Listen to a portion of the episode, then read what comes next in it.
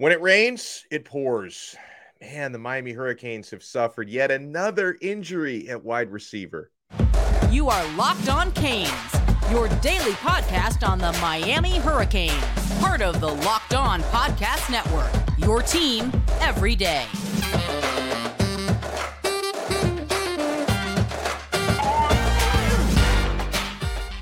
I am Alex Dono, your host. I'm a University of Miami alumnus, longtime South Florida sports radio vet, and contributor to all hurricanes dot com. Thank you so much for making Locked On Canes your first listen today.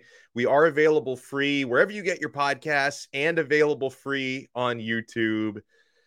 Miami has lost Jacoby George due to injury indefinitely. Sounds like it's going to be a several-week thing. This was first reported, by the way, credit where credit is due. Marcus Benjamin of Keynes County on Rivals was the first to report this. Jacoby George broke his thumb in the Texas A and M game, according to that report. So for those keeping score of the increasingly challenging situation at wide receiver, within four days, Miami lost Xavier Restrepo to a reported broken foot. And then right after getting George back from suspension, he finally made his season debut last week. He gets hurt. He breaks his thumb. And, you know, it couple of injuries in the same position group. This wouldn't be as big of a deal if everyone else in said position group was stepping up and playing really good football. That, unfortunately, has not been the case so far.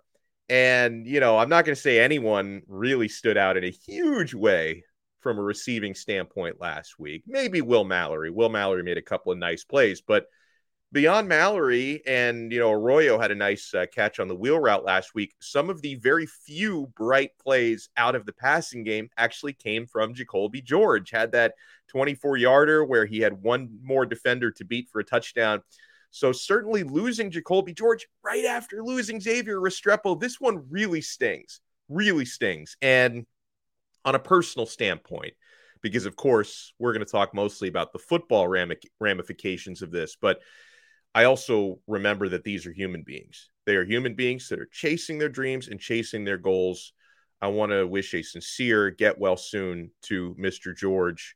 And, you know, I hope you're able to come back at some point this season, late in the season, and make up for lost time uh, because, you know, I, I want these guys to go out there and achieve their dreams, work their way into the N F L. And so get well soon, Jacoby. You're going to be missed. You're going to be needed. And when you are able to come back, hopefully sometime, maybe in November, um, I hope you'll be able to make an impact. And so, yeah, right now, after losing Jacoby George, honestly, right now, Keyshawn Smith may be the only semi-reliable target left in the receiving room. I'd like to say Brashad Smith as well. You know, Brashad Smith played really well in the Southern Miss game, then had a very tough outing against Texas A and M. I still do have some faith in Brashad Smith that he's going to step up and make up for it. Keyshawn Smith, of course, uh, is a guy that we kind of trust at this point. Um, so, okay, what do we do now? What do we do now that we have two key injuries from two of Miami's better scholarship receivers? First things first, friends, we must get the tight ends even more involved than they already are, right? I was happy to see some progress from Mallory, including Mallory's toughness, because he had an injury scare in the game when he landed on his damn head, and then he ended up being okay, thank goodness. Uh, we've got to get Mallory even more involved. We've got to get Arroyo even more involved, because Elijah Arroyo, I said this before the season, and I stand by it. That young man is going to have a breakout season this year. Let him cook. Let him burn. A um, couple of other things that I'm thinking about at wide receiver. You guys let me know what you think, right? Because Miami now has a semi-emergency situation in the wide receiver room. So I'm starting to think about who we could maybe convert into wide receivers for the next six to eight weeks while we deal with these problems. So let us know what you think. You can tweet us at Locked On Canes. Tweet us. There's a good chance we'll respond or even read your tweet on a show. Follow us at Locked On Canes, and we will follow you back. Jaleel Skinner, that's somebody that I'm looking at here. He doesn't see the field all that much as the third tight end. I think they could consider converting the true freshman into a wide receiver for the rest of this season. You know, he's got the length at six foot five. He's fast enough to play wide receiver, played a lot of jumbo wide receiver in high school. His body type still is a tweener because he doesn't have a whole lot of girth and weight. So he's still a tweener between a tight end and a wide receiver anyway. So honestly, I would think about getting Jaleel Skinner, who's got the size and I believe the speed to play some wide out. You might want to consider converting him for the foreseeable future. You also, and a lot of folks have been saying this on our Twitter, you might want to consider using Malik Curtis, who's been playing cornerback. You might want to consider converting him, at least temporarily, to wide receiver because he does have that background and he has blazing speed. And, you know, from a coverage standpoint, uh, he's been having some growing pains when it comes to his technique as a cornerback. Maybe you just let this guy blaze down the field as a wide receiver in sort of the emergency situation that Miami's in and see how it plays out. Because, again, Miami does not have depth at all, and the depth is being tested at wideout. This is when you have to start considering emergency contingencies where you convert some guys to different positions. So I'll go back to Brashad Smith. We obviously need to see more from him. You know, he's going to be filling in for, you know, the next six weeks or so for Restrepo as the starting slot receiver. Uh, he had a tough game last week. Should have held on to that football on fourth down. He needs to shake that off this week. I think this is going to be one of those times where the psychological aspect of the game is tested. How is Brashad Smith going to respond from this? You know how I'd like him to respond. I want him to go out there against Middle Tennessee and just play with vengeance on his mind and go out there and have a big game. A couple of other receivers that have been basically on milk cartons so far this season. The Hurricanes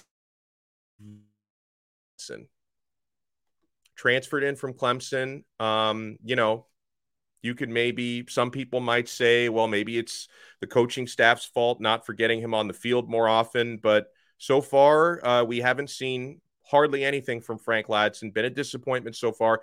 He's experienced. He comes from a winning program. So maybe with more opportunities, Ladson, who his big issue so far to this point in his career have more been issues staying healthy. So if he can stay healthy, I think he can be a difference maker.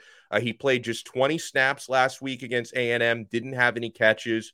Ladson is going to need to step up. He's going to get more opportunities to be on the field. He needs to make the most of those. Sometimes people forget Colby Young is even on the team. Uh, he wasn't used at all last week. Uh, he needs to get up to speed quickly. Colby Young, I know it's a tough transition for him coming from junior college. It's a completely different game. You come from JUCO to Power Five. Uh, it's a completely different environment. But Colby Young, I'm very high on him. You guys know that based on the way we talked about him when he transferred. He's got the size at six foot four. He's got plenty of potential. He's got good speed. He's got good talent. I just think he's still adjusting when it comes to his footwork and his route running. It's why coaches haven't trusted him yet. And yeah, Miami absolutely needs to get Romello Brinson more involved.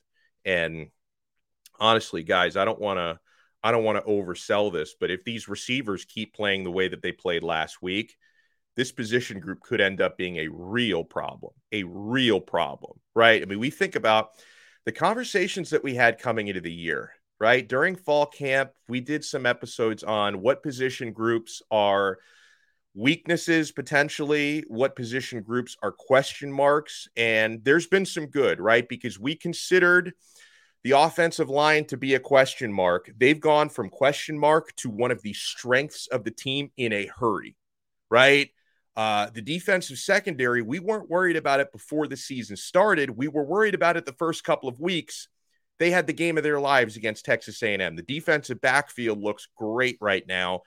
And yeah, coming into the season, we considered wide receiver to be a question mark. It was a question mark because there seemed to be quite a bit of unproven talent playing wide receiver. But obviously, you lost Charleston Rambo and you lost Mike Harley. The position group was a question mark. Right now, the wide receiver group has been downgraded from a question mark to a weakness.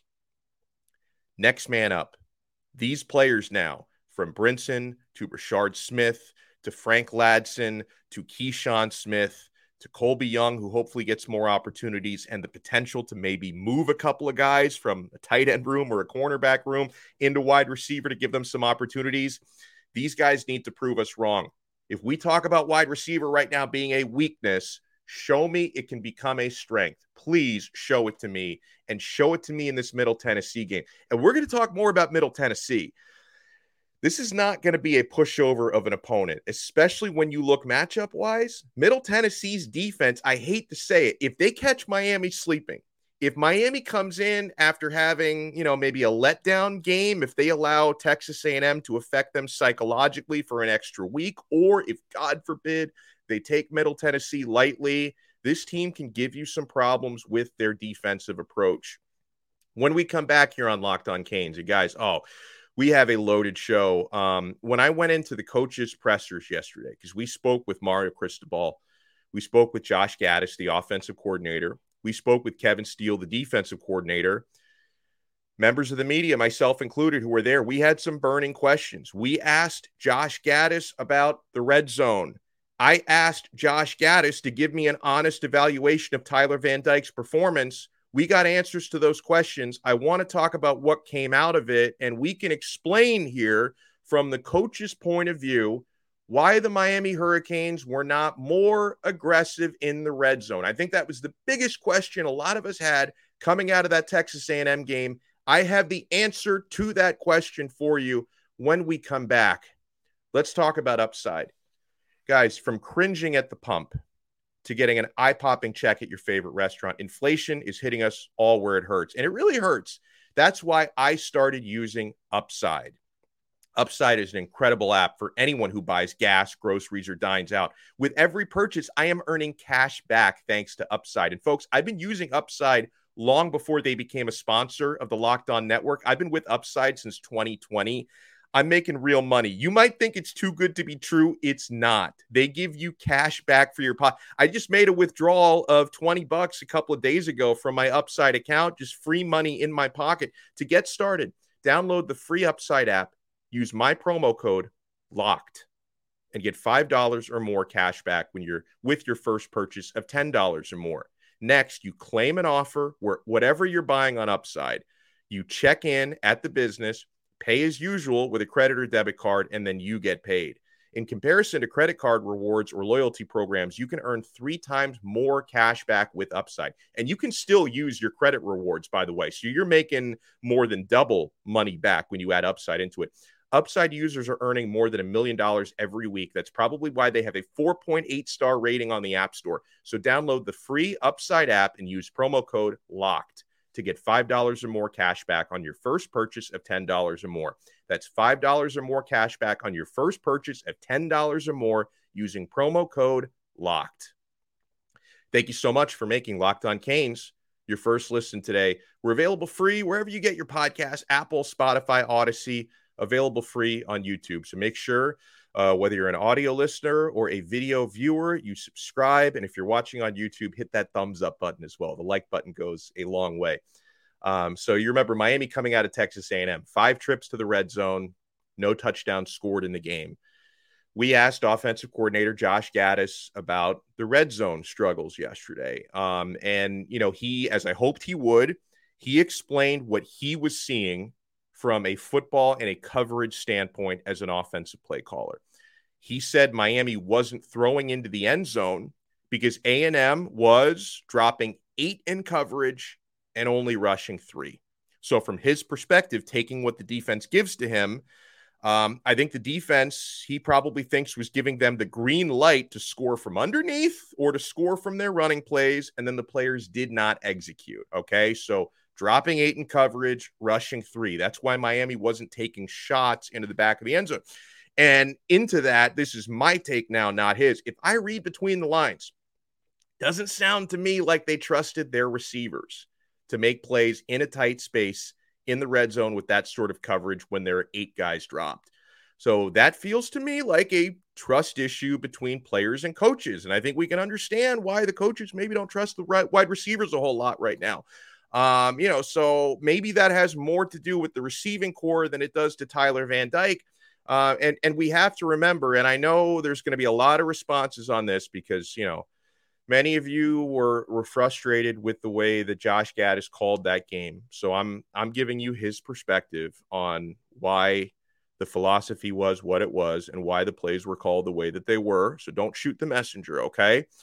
We do need to remember that the coaches are the ones evaluating these guys, these players, for several hours per day in practice and game planning. They're the ones doing that, not us. Now, I still think when you're trying to punch it in from the red zone on the run and failing to do so, and there was an issue when Miami was trying to run the football in the red zone, uh, there was an issue with your running backs picking up the extra couple of yards they needed, staying on their feet for an extra couple of yards and bulldozing forward.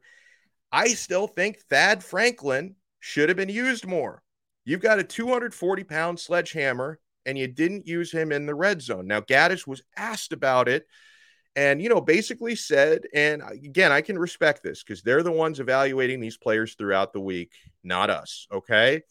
You know, he basically said that uh, your playing time, game planning, that's decided through the week based on practice. Okay. So hopefully we see more of it. Hopefully in more of these red zone situations, Thad Franklin does what he needs to do to earn more of that trust and earn more of those opportunities. Because when you're around or inside the five yard line of the opponent, using the guy who does have very good balance and weighs two hundred forty plus pounds, maybe that gives you a better chance to score than the one hundred ninety pound and one hundred eighty-five pound running backs that you also have in your stable. I would like to see Franklin get more of those opportunities. Now, another thing, and I asked Gattis about this myself because I really wanted an answer to this, right? Because um, watching the Texas A and M game, and I've watched it twice now. First time I watched it, I was pretty darn tough on Tyler Van Dyke, who I still don't think had a great game. Don't get me wrong. I'm not giving T V D a pass. When I watched the game live, I was pretty down on Van Dyke. When I watched the game a second time, I was less down on Van Dyke and more down on the wide receivers, okay? That I think that when you take the emotions out of it and you watch the game for a second time and you watch it with more of an analytical eye and less of a fan eye, um, I, I think Van Dyke's uh, failures in that game had more to do with his receivers than it did with him. Again, I'm not giving him a pass. I'm telling you, the second viewing was more favorable to Tyler Van Dyke than the first viewing. And I asked Josh Gattis, the offensive coordinator, I asked him, please give me your evaluation of T V D in that game, since admittedly it can be difficult for us watching games to determine when a passing play isn't executed.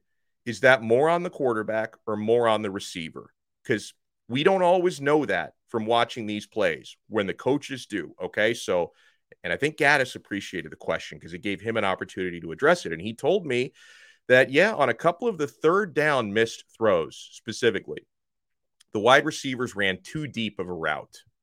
And if they had run the route the way it was assigned, they would have been easy completions for first downs, he said. Uh, he did say that there were some plays that Tyler wants back. Um, like he had that throw to Michael Redding that was, you know, they call those hospital balls because you throw it in a spot where, you know, the receiver's just going to get destroyed if he catches it. Um, now, Gattis, uh, he did, he said that, quote, we have some deficiencies at wide receiver and some challenges from a depth standpoint. And it was interesting to hear him say that. It was, it was like a prophecy, right? Because at that point, when we were speaking to the coaches yesterday, the news about Jacoby George had not broken yet. We didn't know that. They knew that. Like the, the coaches knew about it. So he was like, I think, hinting at the fact that, hey, we've got, you know, challenges. We didn't even realize as the media how big the challenges were at wide receivers. So uh, honestly, Josh Gattis is a great dude, an intelligent coach. I appreciated how open and candid he was with us. And um, I'm not nearly as down on him as some of you are. I, I think that these coaches are going to find a way to fix it. I think part of the reason why the red zone execution was so poor last week just had a lot to do with uh, with the the wide receivers that were on the field at that point. Okay, I mean, wide receiver has gone from a question mark to a problem right now. A couple of other injury notes uh, coming out of this week. Of course, we started the episode with this. Anybody who's tuning in late, Jacoby George, right after coming back from suspension, breaks his thumb in that Texas A and M game. Keynes County was first to report it, and George is going to be out now indefinitely. I think anytime you break your thumb, it's a several week-long recovery, so more challenges at wide receiver. Uh, Mario Cristobal had revealed on Saturday night after the game that it's going to be at least six weeks out for Xavier Restrepo. He reportedly broke his foot, of course. And we got an injury update on Don Chaney yesterday, who suffered a, a late fall camp injury, upper body. And uh, Cristobal said yesterday that Chaney is going to be out for six to eight more weeks. Uh, and, you know, he expanded on that timeline a little bit, that basically if he can like really push the envelope and recover quickly, he could be back in six weeks. Fingers crossed that that's the case, because you know what, guys, if you, if you do the math in your head, if Restrepo is able to come back in six weeks and Chaney is able to come back in six weeks, you'd be able to get them back in time for the Florida State game. How nice would that be? So get well soon uh, to these guys dealing with these issues. Uh, we also had a chance to speak with defensive coordinator Kevin Steele. And by the way, Kevin Steele, uh, congratulations. I don't know if this is a real award or not, like if, if anybody cares about this, but uh, Kevin Steele was named A C C Coordinator of the Week by on three dot com. Uh, and you know what? I'm going to say it's a real award, because I agree. Kevin Steele was the M V P of Miami's coaching staff on Saturday. The defense, outside of being a little bit soft on the first A and M drive, Miami's defense was almost perfect in that game. So here's what On three had to say about Kevin Steele. Uh, Miami's loss to Texas A and M was not because of its defense. Steele's unit held the Aggies to two hundred sixty-four yards and four of twelve on third downs. One of A and M's two touchdowns came on a short field, courtesy of a turnover that gave the Aggies the ball at the Hurricanes' twenty-eight. That was the muffed punt by Tyreek Stevenson. Um, so when we come back, I, I want to talk uh, a couple of things about Miami's defense, because Mario Cristobal revealed the biggest area of improvement on the D. And I said it yesterday, I'll say it again. The defense looks fixed. After the first game against Bethune-Cookman, when the defense was was sloppy, we did an episode two weeks ago that said, how do we fix Miami's defense? Looks fixed to me. What's been the biggest area of improvement? And the stat you may not have thought about that really led to Miami losing that Texas A and M game, plus what to expect from Middle Tennessee's defense. We have all that to get to and more when we come back here on Locked On Canes. Thank you so much for making Locked On Canes your first listen today. Part of the awesome Locked On Podcast Network, your team every day. So Cristobal, Cristobal was talking about Miami's defense. I wanted to try to pronounce his name correctly, because some people get on me. Hey, you say it like a gringo. Cristobal, Cristobal. Is that better? Not, maybe, I don't know. But uh, he said the biggest area of improvement on the defense has been from the secondary. He said, quote, they made a big jump. The coverage was tighter, and guys did a really good job playing in man coverage. Steady progress and a lot of potential, he said. And the single most improved member of that defensive secondary, no doubt, was D J Ivy. He was so good. D J Ivy was so good in that game. And guys, that's the way Ivy practices. So I'm so glad we were able to see him do in a game the way that he shines in practice. Cam Kinchins was awesome, as he almost always is. James Williams. I, we had somebody in the YouTube comments yesterday saying that they think James Williams is overrated. You need to get off the drugs if you think James Williams is over. James Williams was so good. He was all over the field. I got somebody saying James Williams is overrated in the comments. Like, come on, man. I don't block people in the YouTube comments. I thought about it after after seeing that one, that James Williams, James Williams is overrated. But yeah, Miami's defensive secondary was pretty, pretty fantastic in that football game. Um, this was a, a good piece by Canes Warning dot com. Allen does a good job on that website. Uh, this is, and I'm glad he wrote about this, because we talked about this a lot before the Texas A and M game, that I really thought if Miami was going to win that game at Texas A and M, Miami's special teams would be an edge. It, quite the opposite. Miami's special teams were not special. You had the muffed punt turnover, two missed field goals, and, you know, Lou Headley was was fine, but, you know, he didn't. Uh, he was outshined by the Aussie punter on the other side. The Texas A and M punter was really good in that game. And uh, and Miami lost the game of hidden yardage. Like they they lost that. And, and this is a couple of stats that Canes Warning came up with.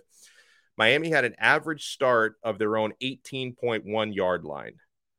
Three times Miami began drives inside their own ten. Only once did Miami start a drive better than its own twenty-five. That was the last drive of the game. Miami took over at its forty-three-yard line with one sixteen remaining.